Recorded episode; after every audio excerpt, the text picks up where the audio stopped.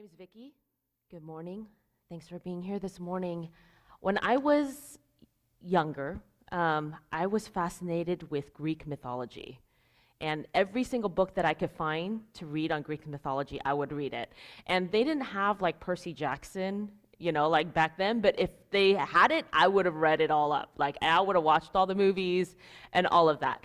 Um, now, the gods of Mount Olympus, I don't know how familiar you guys are with Greek mythology, but, um, you know, I would be fascinated by these gods of Mount Olympus who are like Lord of all these different categories, right? Like you've got Poseidon, Lord of the seas and oceans, and you've got, you know, Apollo, the god of the sea, Aphrodite, goddess of love, Athena, right? Like all these different gods. And they had all this incredible power to um, bring favor or to, t- or, or to change what was going on with the circumstances of the world. And these gods um, were not just like ready to bestow favor upon anybody. They were jealous and they were fickle. And they had all these rivalries with their siblings, right? So then you would hear about all these times where they would um, use mortals to be cogs in the wheel to show and one up their sibling, you know, like that they would have all these battles with one another. And even though the mortals would go and worship the gods and go to their altars and, and give sacrifices, you could only hope that the god or goddess would give you favor and that that favor would not, you would know that that favor would not last, right?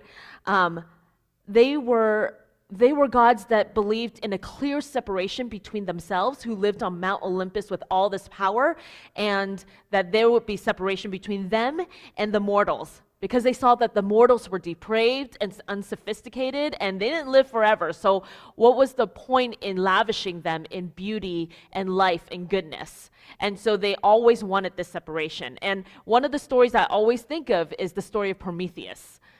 Now, Prometheus who's over here on the side, right? And then here are all the gods. Um, he was actually a God who had compassion on the humans. And he looked at them, he thought, man, they don't have anything. They're in the midst of suffering. They're in the midst of their depravity and their brokenness. And here, as gods, we have everything at our fingertips, living in luxury and goodness and wealth. And so he decided to steal fire from Mount Olympus and bring it to man so that he could give them light to help them rise up from their suffering. But Zeus found out and he was really angry with Prometheus. He said, How dare you take what is ours and give it to the mortals? They do not deserve anything good from us right? And so, because he breached the gap between the gods and the mortals, he was eternally punished. He was tied to a rock, chained to a rock, and every morning, he, Zeus would send his eagles to come and eat Prometheus' liver. And every night, because Prometheus was immortal, he would grow a new liver, but only to know that in the morning it would be eaten and he would be attacked again by eagles. And that was his eternal punishment um, for for having compassion on the mortals and wanting something good for them. Now, the reason why I tell this, and I realize it's a little gruesome. You see the eagle right there, and he's like, oh, you know. Um, the reason I share that this morning is that this is the worldview of the Greek and Roman world. And when we read about these um, churches, these um, young churches in the epistles, right, in Colossae or in Thessalonica or in Philippi, and you wonder, like, what is their worldview of gods? What is their understanding of how gods work? Greek, we call it mythology now, this is what they understood of gods that they were jealous and fickle, that they could give you favor if they wanted to, but could very easily take it away, that they really didn't want anything to do with mortals, but to use them, right? And so when we read about these early churches struggling with the gospel of Jesus Christ, who would give himself up to breach the gap between man and God, that they didn't have to do anything to receive the love of God and the favor of God, it boggled their mind. It went against everything that they knew and believed about themselves and about everything that they believed about God, big G or little g, right? Now, we are in the book of Colossians, and Paul is writing to the Colossian church to encourage them and remind them of the goodness of God and the singular gospel that Jesus is the one that is worthy of our worship right? This is in the time where there was polytheism, like a worship of many gods, and there was legalism in their day, right? That you had to work and earn your salvation, work and earn the love that God wants to give you, right? And so Paul is continuously saying, no, no, there is just the gospel, and the gospel does not include polytheism and legalism. Do not let those things creep in. And so this morning, I want us to look at Colossians 1 15 to 23. I'm going to look at the NIV version this morning. I'm just going to read this for us, and if you have Bibles, feel free to join me, um, or you can just go ahead and look on the screen behind me. The Son is the image of the invisible God, the firstborn over all creation. For in him all things were created, things in heaven and on earth, visible and invisible, whether thrones or powers or rulers or authorities, all things have been created through him and for him. He is before all things, and in him all things hold together. And he is the head of the body, the church. He is the beginning and the firstborn from among the dead, so that in everything he might have the supremacy. For God was pleased to have all his fullness dwell in him, and through him to reconcile to himself all things, whether things on earth or things in heaven by making peace through his blood shed on the cross. Verse 21 Once you were alienated from God and were enemies in your minds because of your evil behavior. But now he has reconciled you by Christ's physical body through death to present you holy in his sight, without blemish and free from accusation. If you continue in your faith, established and firm, and do not move from the hope held out in the gospel. This is the gospel that you heard and that has been proclaimed to every creature under heaven, and of which I, Paul, have become a servant. The repeating theme here is that there's this God of all gods, supreme over all these selfish and fickle gods. Jesus is above all things, all time, space, right? Paul writes this poem, this hymn which is going to be referred to again and again in the book of Colossians. To the Greeks' worldview of gods, their limited power, their rivalries, this is the response Jesus is supreme over all. Jesus is supreme over those gods, and he is pleased to use all his power and all his authority to bring reconciliation to all things. He does not want to stay in heaven pristine and holy and separated from us. He wants to take all that fullness and all that power and breach the gap by sending Jesus sacrifice on the cross that he would send Jesus to become a mortal himself to become you know in a place of depravity and brokenness and suffering so that he may come and save us. He is the good news. And I don't know about you, but this picture is Jesus being vast and mysterious, right? He's above all things, He is before all things, right? In him, all things hold together.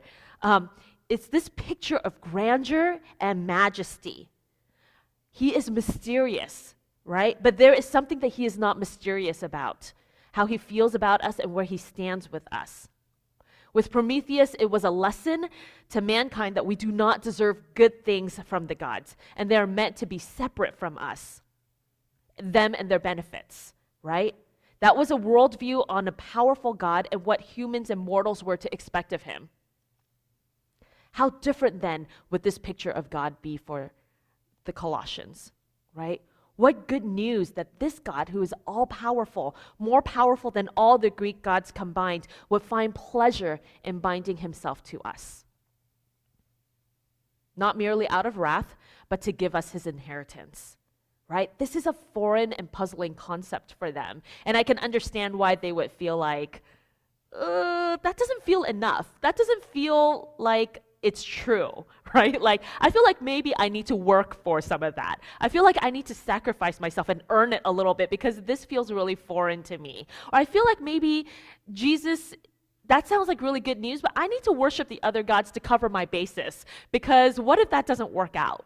Right? So you can understand how polytheism and legalism can sneak in in the midst of that because of their worldview of gods. Now, I don't know about you, but when I read this, I'm like, it's so vast and majestic. I can't wrap my head around it, right? In my practical, logical, detail oriented personality, I have a hard time grasping big picture things right? The majesty of God.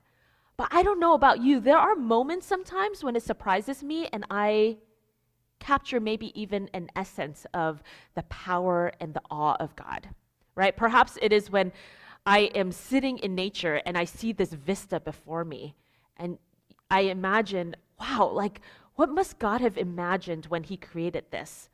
This beauty, this vastness, right? That it would echo His majesty. Or maybe you would have an encounter with creation, something that, you know, like maybe you're snorkeling or you're seeing an animal in his element, and you're like, how incredible, right? Like that God would create like a panda, right? like how incredible that God would create like these incredible gray whales and, and dolphins are able to communicate with one another, right? Like how amazing our God must be that he could create creatures like this. Or maybe you have just, you know, learned something new, right? Like gained some new sense of information that made you be in awe or wonder of God. There is a universe out there that we know so little about. And when I watch documentaries or just even learn a little bit about the deep sea, most of it is undiscovered by man, right? There is so much mystery in that we don't have to be afraid of what we don't know. In fact, every new discovery is a welcome encounter with awe of the greatness of God. I've been looking at these images from the James Webb telescope. I don't know if you guys have been looking at some of these images, and it is incredible. The most powerful instrument that we have to be able to explore things that we have never had access to explore before. And these images, I don't know, it just causes me to worship, right? It causes me to be in awe, right? And wonder, man, what, what, maybe there are things about God that I don't know, but how vast and how majestic He must be, right? That in the midst of my everyday stuff, that there is a God who is bigger than all of that.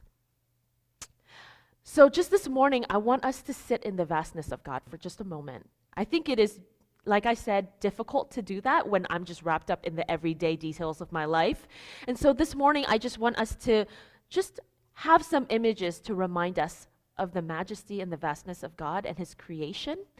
And I'm also just going to be reading over us the hymn of um, Colossians 1 um, through the message. Okay, so am I okay standing right? Um, yeah, okay.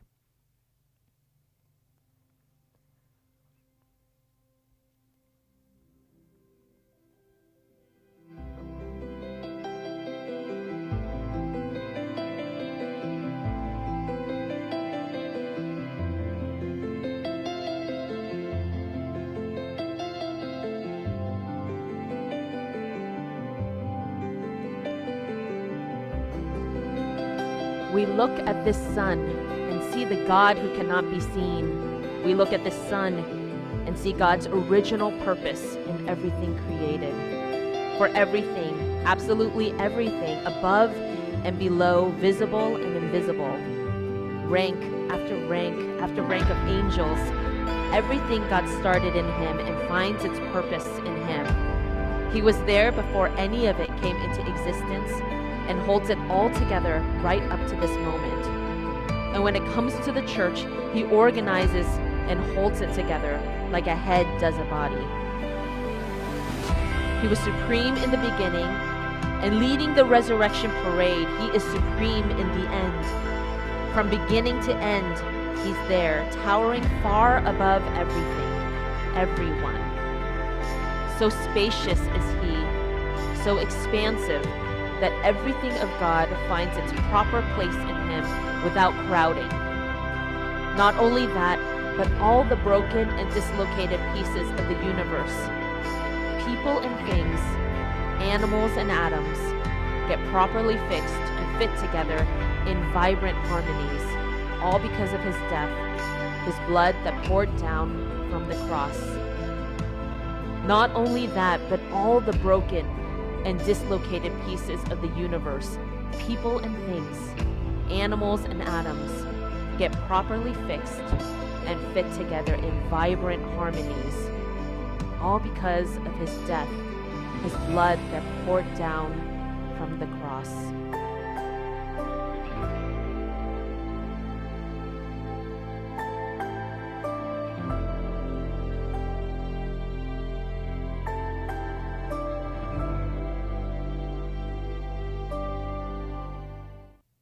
We could just sit all morning, right? This is just a tiny snapshot of his creation. We can see the vast landscapes, images of stars and planets in the universe, right? That Paul says, This is our God. This is who he is. He is supreme above all things. He was there in the very beginning, and he will be there in the very end. He's above all things, he's below all things. He surrounds us all, right? And with all that power, what does he desire to do? He desires to send his son on the cross, right? It is with that majesty of all time and space at God's hand where he holds it all in balance up to this moment. And it is his pleasure that comes and becomes a very personal and relational God as Jesus on the cross.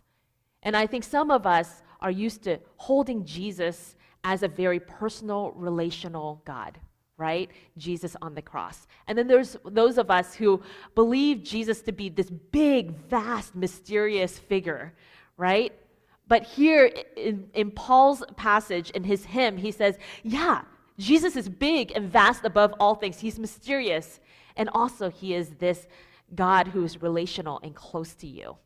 He is both these things. These are the same God.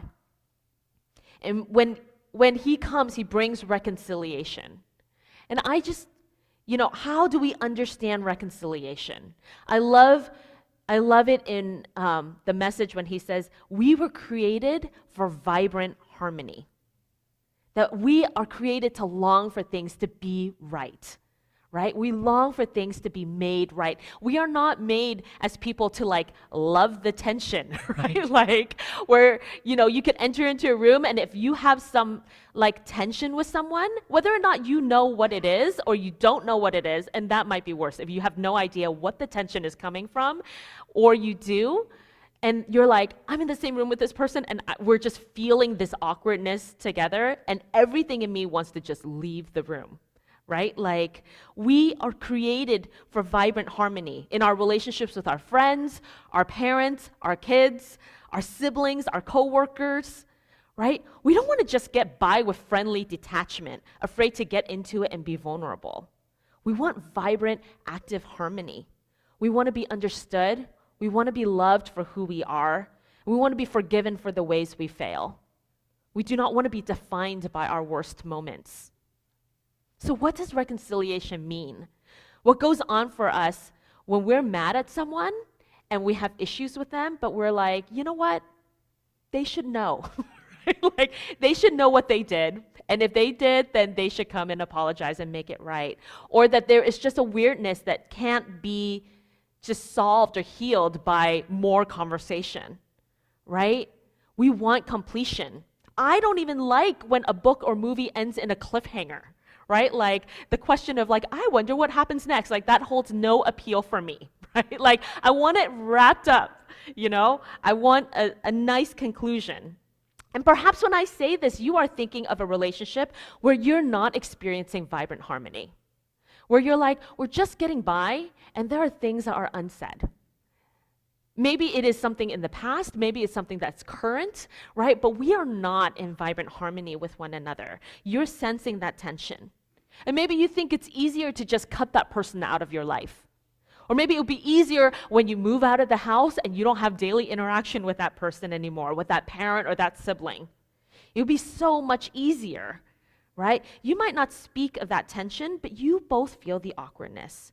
You want to bring repair, but you aren't on the same page, and you wonder what that other person really thinks of you and what will come out if you actually end up having a real conversation about it. Now imagine that in a cosmic big sense. Right? What does God think of me? Will he stand on my side? Or will he be mad at me forever until I prove to him that I'm trustworthy? Will he ignore me or will he look at me and delight in me? Will he hold my hand or will he walk away?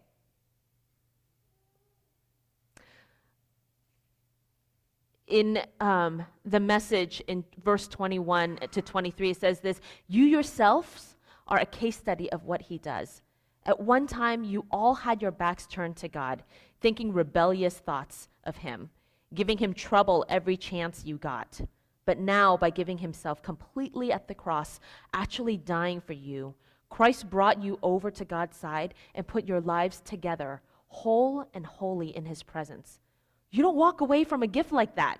You stand grounded and steady in that bond of trust, constantly tuned in to the message, careful not to be distracted or diverted. There is no other message, just this one. Every creature under heaven gets this same message. I, Paul, am a messenger of this message. There is, for this early church, this impossible understanding that God would want to link himself with mortals, right? And that that is, that is what they can trust of God.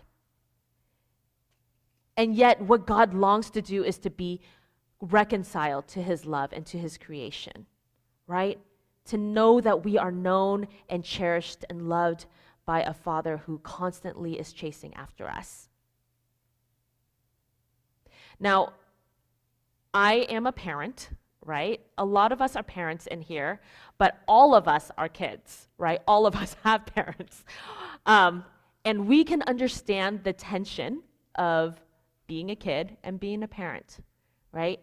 Um, the hardest lesson for me lately in parenting has been this the tension between teaching my kids to do the right thing or to have them feel like I'm on their side. Teaching them to do the right thing or to have them feel like I'm on their side. And for those of you experienced parents who have this finesse, you can do both. I am not that parent. I find that I have to choose one or the other. And I have a hard time standing in both those camps. And I can tell you that my tendency is to make sure that my kids know what is the right thing to do, um, how they should have done better, how they needed to be more empathetic, how they should have controlled themselves better, how they shouldn't have set themselves up that the other person kicked them in the first place. Because what did you do to get that kick, right?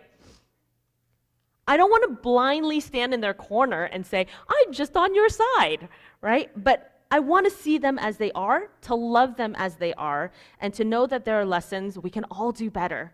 But also, man, it's so hard to be a kid or teenager these days, right?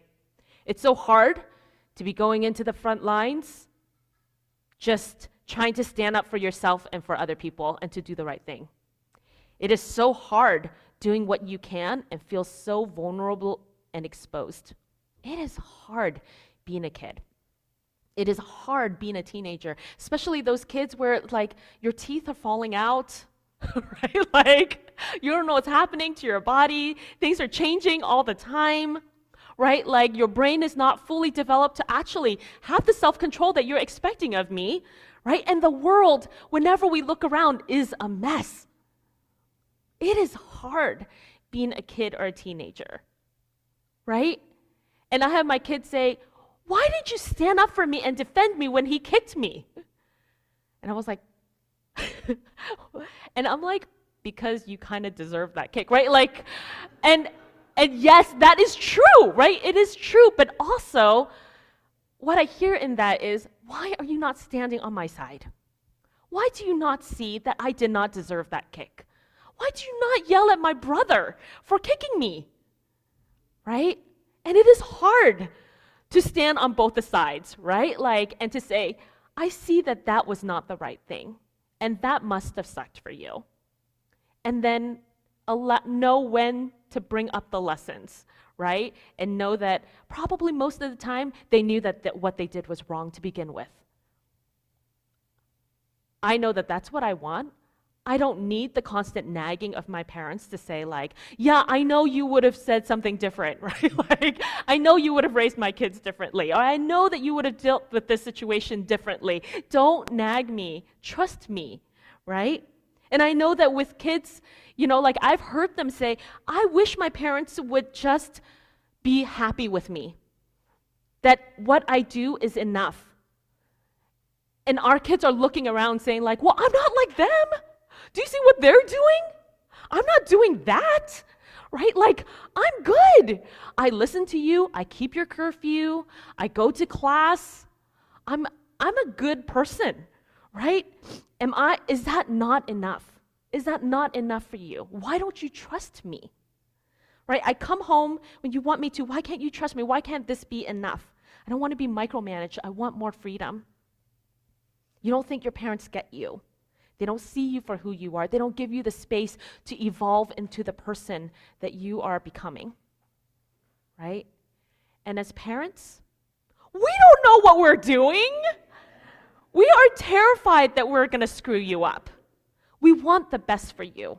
And we worry that you will get lost on the way if there is too much freedom. Some of our lectures and, and, and nagging is, at least for me, I admit, fueled by my own anxiety and fear but most of it is out of love for you. Why can't we be on the same page? Why can't you trust me? We, it doesn't matter if you are 10 or 40. We are still wrestling with that with our parents. We're still wrestling with that with our relationships with other people. Why can't you trust me that my intention for you is good? Why can't you trust me that, that my failures don't define 100% of who I am? Is there space for me to fail? Is there space for me to figure it out? Right? And that goes on all fronts, not just like the kids' end, but it's like, oh man, like, can my kids just cut me some slack here? I'm doing my best, you know? And that's what it looks like to be in tension. That's what it looks like to be unreconciled, right? That's what it looks like to feel like, I want vibrant harmony, and that is not the reality in my life right now. Broken, right? I wonder what reconciliation might look like when we are complete and whole. When we don't need the other person to say, Yeah, you're enough. Even if my kid is screaming at me, but I know that Jesus is reconciled with me and he says, Man, you're worthy of love, and I see you and I'm standing on your side, I wonder if reconciliation would look different. That we wouldn't bring all of our baggage to the table as well. That we wouldn't need, I wouldn't need my mom and dad to say, Yeah, you're doing good. Like, I'm sorry. You know, that, that, that I would know from Jesus that, yeah, like I know who I am and I have my identity in Him and I'm secure in that. So I don't need you to fix this, right? Like I want to bring reconciliation, I want to bring vibrant harmony, but I'm not going to bring all that baggage with it, right? I wonder if we allow the gospel to be at the center and Jesus to be supreme, how we might be able to live in vibrant harmony in a new way.